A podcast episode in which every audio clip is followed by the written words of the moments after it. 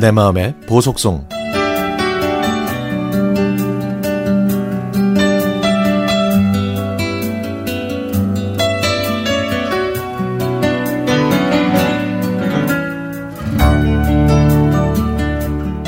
남편은 착하고 성실하고 가정적입니다. 그래서 결혼했죠. 연애할 때 제가 담배 냄새 싫다고 했더니 바로 끊었고요. 술도 잘 못 마셔서 늦게까지 놀다가 들어오는 날도 어쩌다 한 번입니다.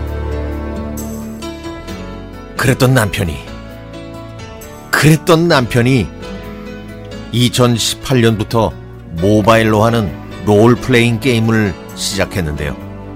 점점 게임에 중독되는 게 눈에 보였습니다. 저는 게임하는 남편이 싫었지만 그해 제가 임신해서 남편한테 아기를 출산하기 전까지만 실컷 하고 출산 전날에는 게임을 핸드폰에서 삭제하라고 얘기했죠. 그런데, 그런데 현실은 그렇지 못했습니다. 쌍둥이를 출산한 다음에도 남편은 더 신나게 게임을 하더라고요. 게임하는 사람들과 채팅방에서 얘기하고 심지어는 헤드폰을 끼고 대화하면서 게임을 하더라고요. 그렇다고 남편이 육아를 안 하는 건 아니었지만 틈만 나면 게임에 빠져 있는 게 정말 싫었습니다. 저는 육아하느라 힘들어 죽겠는데 게임하는 남편을 볼 때마다 화가 치밀어 올랐죠. 육아를 도와주시는 엄마는 남편도 스트레스를 풀 때가 있어야 하니까 그냥 두라고 하셨지만 머리로는 이해가 돼도 남편이 게임하는 모습을 보고 있으면 그냥 화가 났습니다. 하루는 서재에서 남편과 14개월 된 쌍둥이가 놀고 있었는데 이상하게 조용한 거예요.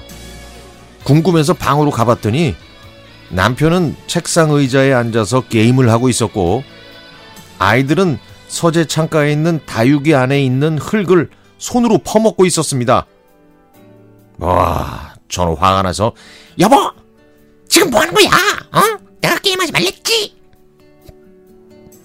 하고 소리를 질렀더니 남편은 깜짝 놀라서 의자에서 일어났고 아이들은 웃으면서 저를 바라보고 있었죠. 그날 밤 저는 남편한테 진지하게 얘기했습니다.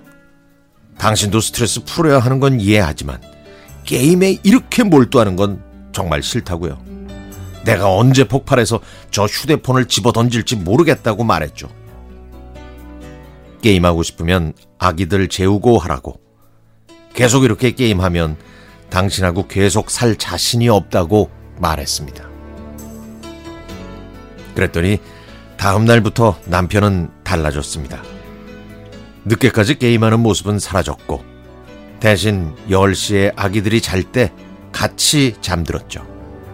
그리고 지금까지는 제가 보는 데서는 게임은 거의 안 합니다. 그 즈음 70대이신 시아버님이 화분을 옮기시다가 허리를 다치셔서 시술을 받으셨는데 시댁 형편이 넉넉지 않아서 저희가 병원비 270만 원을 내야 했습니다. 저는 남편한테 돈이 필요하면 얘기하라고 했더니 남편은 자기가 알아서 하겠다고 하더라고요. 회사에서 보너스라도 나온 줄 알았더니 남편은 게임 캐릭터를 팔겠다고 했습니다. 3년 동안 키운 캐릭터지만 아버지를 위해서 판다고. 병원비를 내도 돈은 남을 것 같다면서 돈이 남으면 장모님과 아이들 그리고 제 크리스마스 선물도 사라고 했습니다. 제가 그렇게 잔소리하고 싫어했는데 아니 저 게임이 이제 와서 이렇게 효자 노릇을 하다니.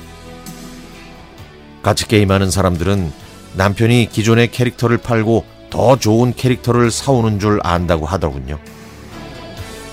저는 왠지 기분이 좋으면서도 좀 미안했습니다. 남편은 지금도 게임을 하고 있지만 예전처럼 심하게 하지는 않습니다. 이젠 좀 봐줘야겠죠? 여보, 지금처럼 적당히 게임하는 거는 괜찮아.